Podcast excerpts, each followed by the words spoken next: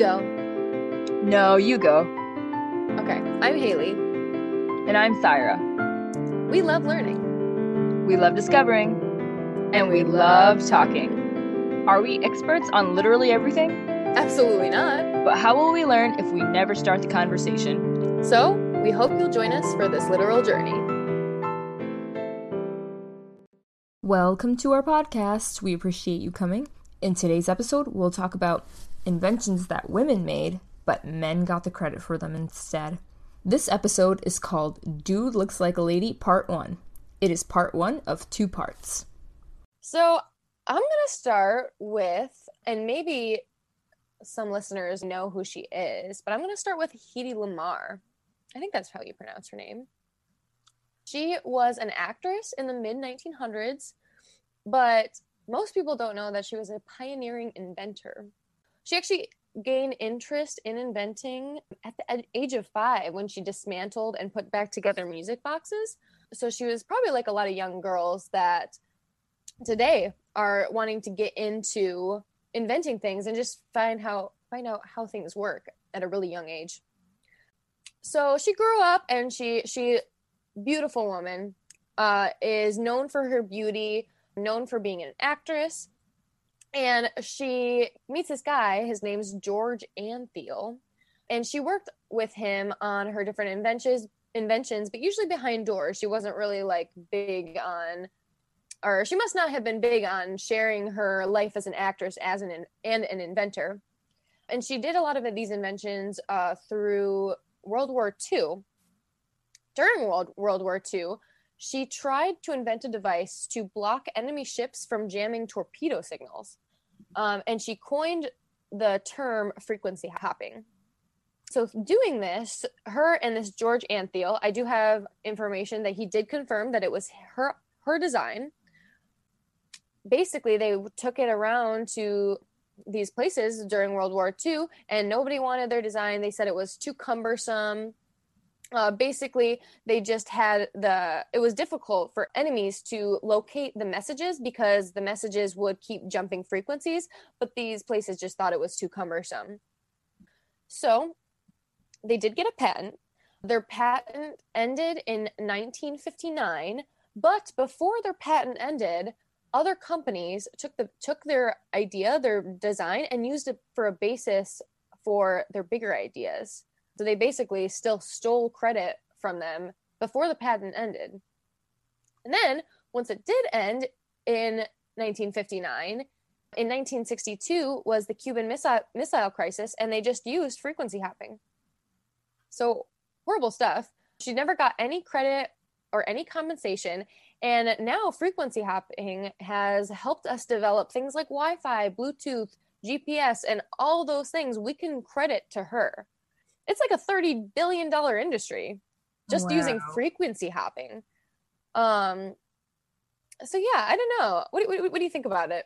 Um, she she quoted she quote she actually has a quote that says any girl can be glamorous all you have to do is stand still and look stupid Wow. Yeah. That's really interesting. I think even as as smart and as beautiful as she was, so just kind of like checking all the boxes mm-hmm. and famous at that too, she still recognized that there was there was such injustice against women in the world at the time. Yeah. And I I definitely have heard that she's regarded as the world's most beautiful woman. Mm-hmm. So that's I mean I I have to admit that I'm guilty of that as well. Like I didn't know um I I have I definitely knew who she was when we saw her name sort of in the list of women we wanted to talk about today. Her and, and Rosalind Franklin were the two names that I had recognized, mm-hmm. but I didn't know at all that she was what she was yeah it's so crazy to think about like I, I don't know i guess when reading too i saw that a lot of people just talk about her six marriages you know like they right. just dig into all these other things um, but not about her inventions her 30 billion dollar frequency hopping invention so super crazy she she ended up getting credit in 1997, like 40 years after, and she died in 2000. So she right. won this Pioneer Award of of the Electronic Frontier Foundation in 1997. But I don't know, too late. like, I don't know if you said, did you say who ended up getting credit for her inventions? So I guess it was many, many people taking credit for her inventions. I don't think this George Antheil guy took much credit because he did confirm it was her design. Uh-huh. But I think it was all these other companies that took her design and then used it as the basis for their other designs. And then she didn't get any any credit at all for the Cuban Missile Crisis when they used it for that. Uh-huh. I, I don't know. I really like this story because it, it shows there's more behind people that are just pretty, you know? I think she has a lot of quotes in there that she was like, I want to put something towards society too. I think she felt bad that she was an actress. She wanted to do more with it, you know, more with her life. Wow.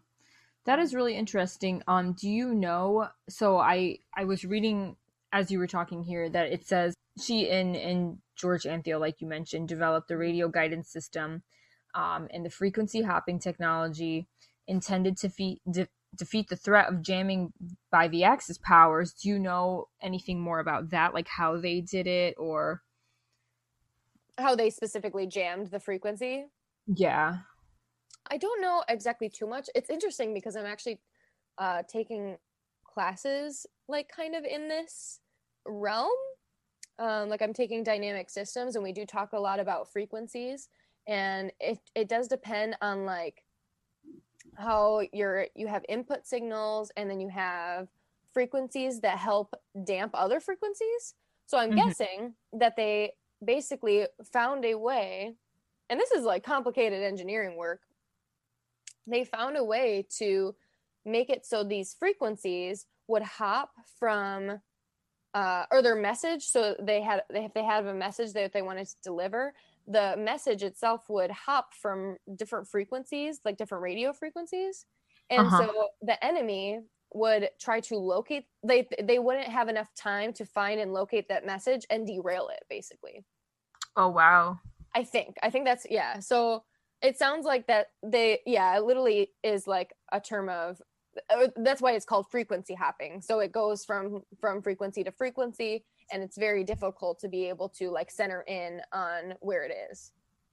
And if you think about what that means and the time that that was happening, it's in the middle of World War II, and we all know what the ramifications of that war were. And so just just being able to help at all in yeah. the efforts of defeating the Axis powers, but to to help in such a huge way, this woman that to me that's the thing that people should be saying about her not it's great beauty is great um fame in in acting is great. We all love movies.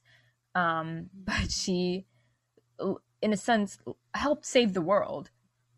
Oh yeah for sure. And, and i think it's cool too like because you know how we talked about in our bios where we both love engineering but we also love like creativity. And so i think it's cool that she she did both you know? She was she was she's a prime example of someone that you know can have a love in um acting and be very feminine and as well be very very educated very very smart and create something inventive as well. So i think i think that's really cool too. I think that's a really good point that you mentioned haley. I think that uh, so I I just recently learned, and this is not a person that we're going to spend too much time on today, but I just recently learned about the creator of GoldieBlox, which is a STEM toy geared toward little girls, and her name is oh, Debbie oh, cool. Sterling. Yeah, and so Debbie Sterling, she I was listening to a TED Talks by her, and she had a really good way of explaining that. Yeah, encouraging women in STEM encouraging women in STEM is not saying, oh my gosh, makeup and doing your hair and um, trying to look nice or anything like that, playing with dolls, anything like that is stupid or a waste of time. Because Debbie Sterling, just like um, Hedy Lamarr, they they were so comfortable in both worlds. And Debbie Sterling is an engineer, and I think that's something that we do have to. I think I think that's something that we we don't get permission to do enough. Is you kind of have to be either or. And I, I don't think that's the case. And so that's one of the really really cool things that we learn from these women is that you can be miss pretty princess and then also um help in world war ii you know? Yeah you yeah exactly. yeah. Sarah I'll, I'll always remember like one of the first times we actually hung out you we were talking about i think we were just talking about like women in engineering and I kind of was saying stuff like, why don't women just get in engineering? Like, why don't they just pursue that that career? And you you basically said to me, well, Haley, like, I I like to be feminine. I like to um like I I don't want to just be an engineer, you know, I want to also be a woman. Yeah. And that really, really stuck with me because I was like, that's right. We can, we don't have to be manly to be an engineer because that's kind of like not even what any of this is about. Right. You know, like we can be feminine and be an engineer as well. Right. Actually, kind of am remembering that conversation too, Haley. And I think where that came from was uh, we talked about um, women in the engineering workplace being sort of feeling like they sort of have to be more aggressive. Mm-hmm. And and I thought to myself, like, well, no, I shouldn't have to be a certain way to to be an engineer you know if, if i if my temperament like much like yours is very mild in the workplace um, we can obviously be crazy when we're having fun but in the workplace we tend to be very mild mannered and we don't necessarily need to be the loudest or the first or um, whatever the case is and and that should be okay we shouldn't have to stomp around and and throw fit to get our way.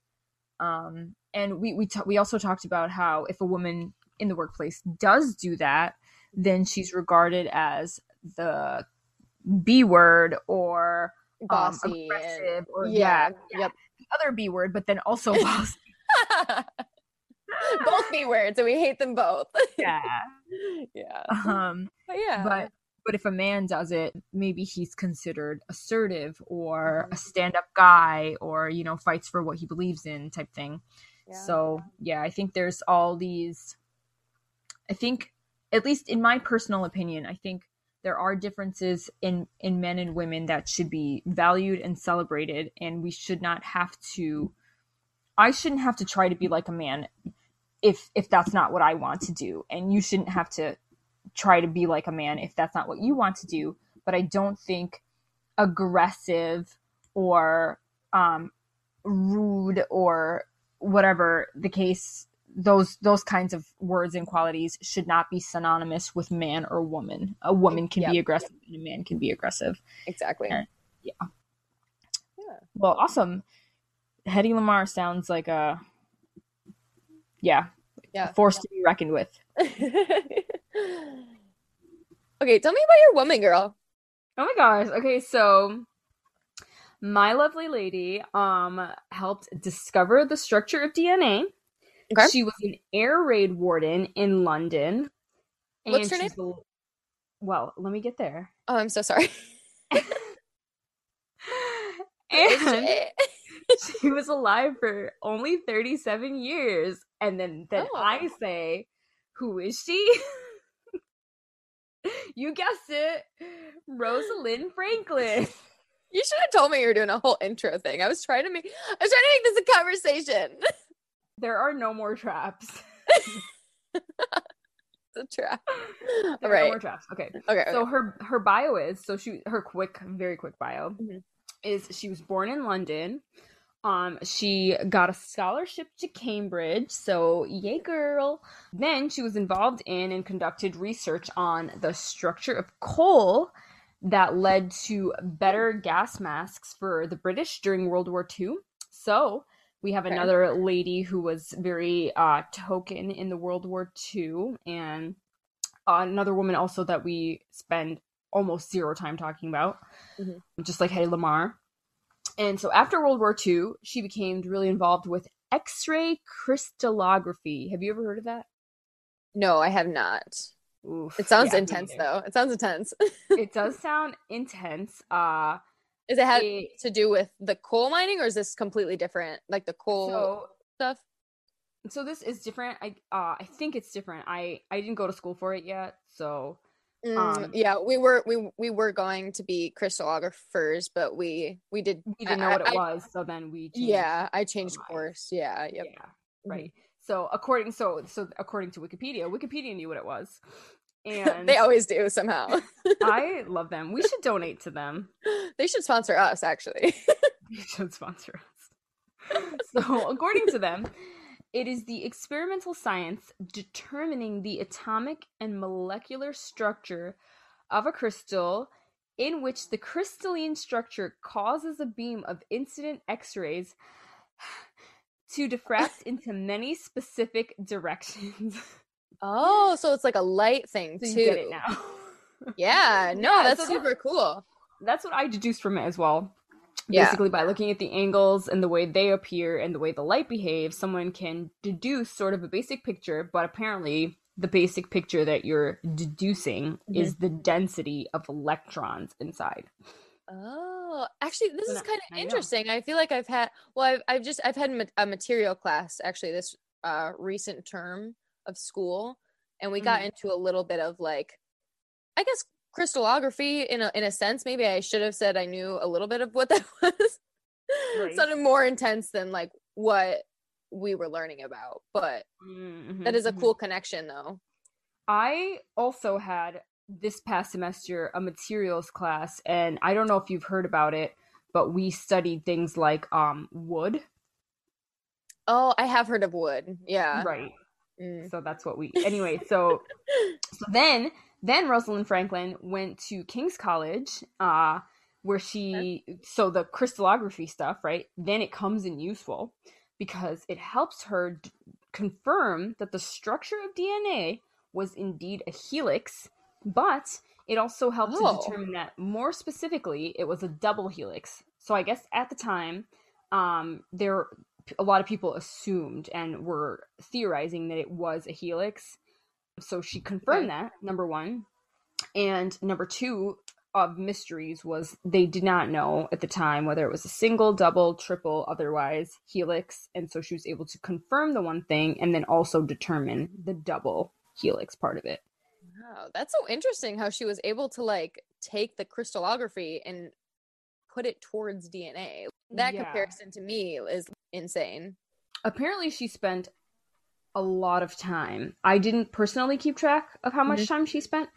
Um, but apparently she spent a lot of time looking at DNA under microscopes, and so that is how okay. she. And what did you think of that photo fifty one? I might still have it up. Um, but but actually maybe I never close my tabs. Um, but yeah, let, no, I definitely want you to talk more about that. Um, the photo fifty one. Basically, if you look it up, I'm I'm seeing a black and white image. It looks like it's from a, a, microscopic image, and I do see like an X pattern in the middle of it. Right. Oh my gosh, is that the right. double helix? Oh my, yeah. that's that's cool. That's cool. Oh, Look that up, people. Look that up, people. Did you had you seen the the photo fifty one before yesterday, Haley? I don't think so. I don't think so. Right. I had. I don't know much about DNA sides of things. Right. Other than mm-hmm. that, we have it yeah, but I don't look at my own. I, I never look at my own DNA. So.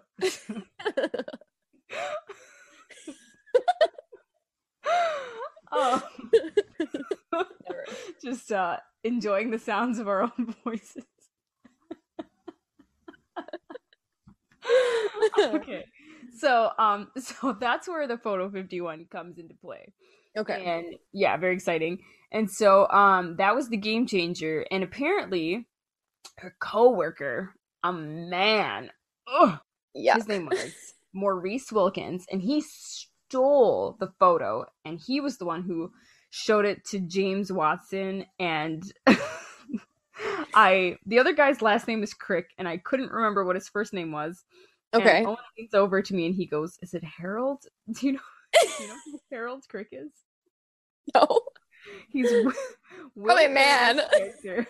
he is a man. He's Will Ferrell's character in Stranger Than Fiction. oh no, I've seen. I started that movie. Owen thinks that's who who stole the photo from. Oh my god!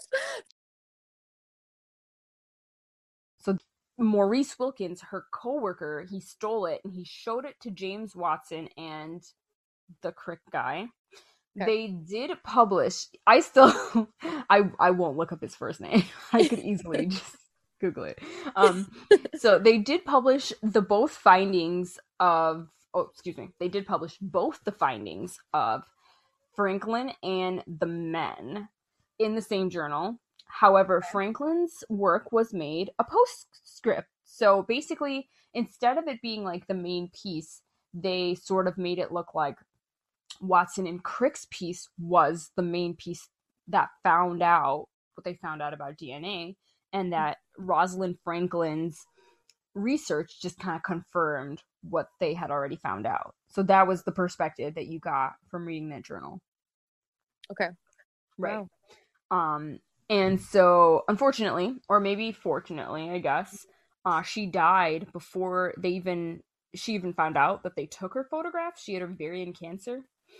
Okay. Um, so that's that's why she ended up dying so young at 37. Mm. And then the men were awarded the Nobel Prize after a few years after her death. They were awarded the Nobel Prize. They they both were, yes. And oh. I know. I was waiting. I was waiting for that. Haley. You know, and it sucks going through ovarian cancer. Uh huh.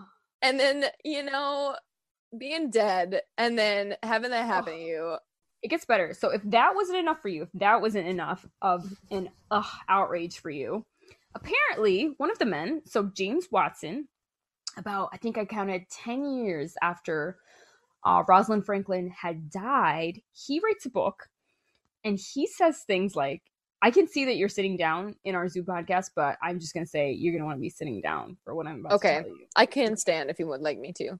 Could you could you just stand and then yep, could you me, sit yep, back one down? Second. Okay, okay, okay.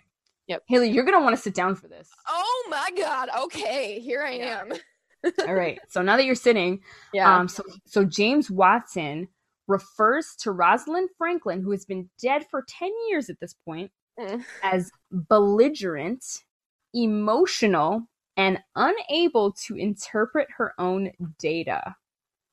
Wow. So, and if you think that was bad, if you think that was bad, I watched an interview that he did and mm-hmm. watched him myself oh. say such horrible things about her. And so at this point, she's been dead for 50 years. Okay. I think the interview was in 2008, so about 50 years after she she's died. Mm-hmm. And he still can't even let her rest. He says she was paranoid about people stealing her data. And he well, called Yeah.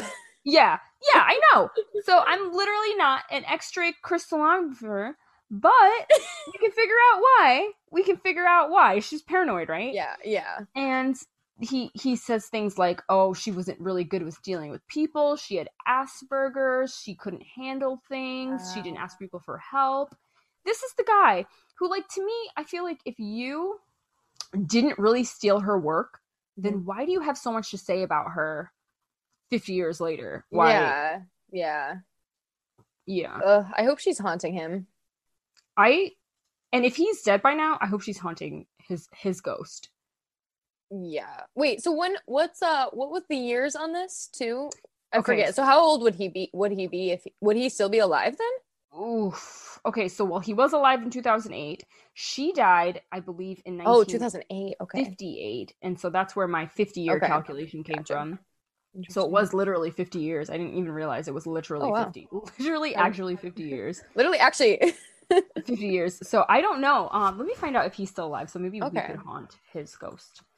Um, I would love. I would love that. James yeah. Watson. That's that's crazy, and I feel like this is just such a good example of. Oh, Haley, he's alive. Ugh. I know he's 92. Mm. Sorry, what was this a good example of? I apologize for cutting you off. I was gonna say it is such a prime example of honestly this woman like i'm like I, i'm sad that she died before that she could you know make a case for herself but it's so right. annoying that women have to make a case for themselves. You know that some people believe yeah. what this man says. I'm I'm guessing she was just conscious about stealing her work because she knew the men she was working with. And so that it just makes me sad. It's like what we talked about how um when a woman does work it, and she is assertive about it, then she's bossy. And so it's, it's right. well, prime example. He said belligerent. He called yeah, it belligerent. Belligerent. who knows? Yeah. That was probably like, hey, do you mind? I was using this computer. Can I please finish my work on this? That's literally probably yeah. Mm-hmm. an example of their exchange. And um, uh, one of the the videos that I watched to learn about her said that Maurice Wilkins thought that she or he he treated her when she came to work at King's College with him as if she was there to take out the trash. Ugh. So and so this guy Maurice Wilkinson is the man who stole her photograph. So uh bitter a little bit okay. much. Yeah. Wow. So thank you all for listening to our podcast. We really appreciate your support. We hope you enjoyed getting to know us both a little bit better, but we also hope you benefited in some way by listening to the stories about the women we shared. Also, a little look into our next episode, aka part two of Dude Looks Like a Lady, is that it will feature two more inspiring women. So please join us. Uh, we also encourage you to check out the links we have posted on our anchor page. This will lead you to the resources we've used to create the episodes we make. Also found there is our official bio episode, where you can learn a little bit more about Haley and me. And also found there is a very important disclaimer. Thanks so much for coming.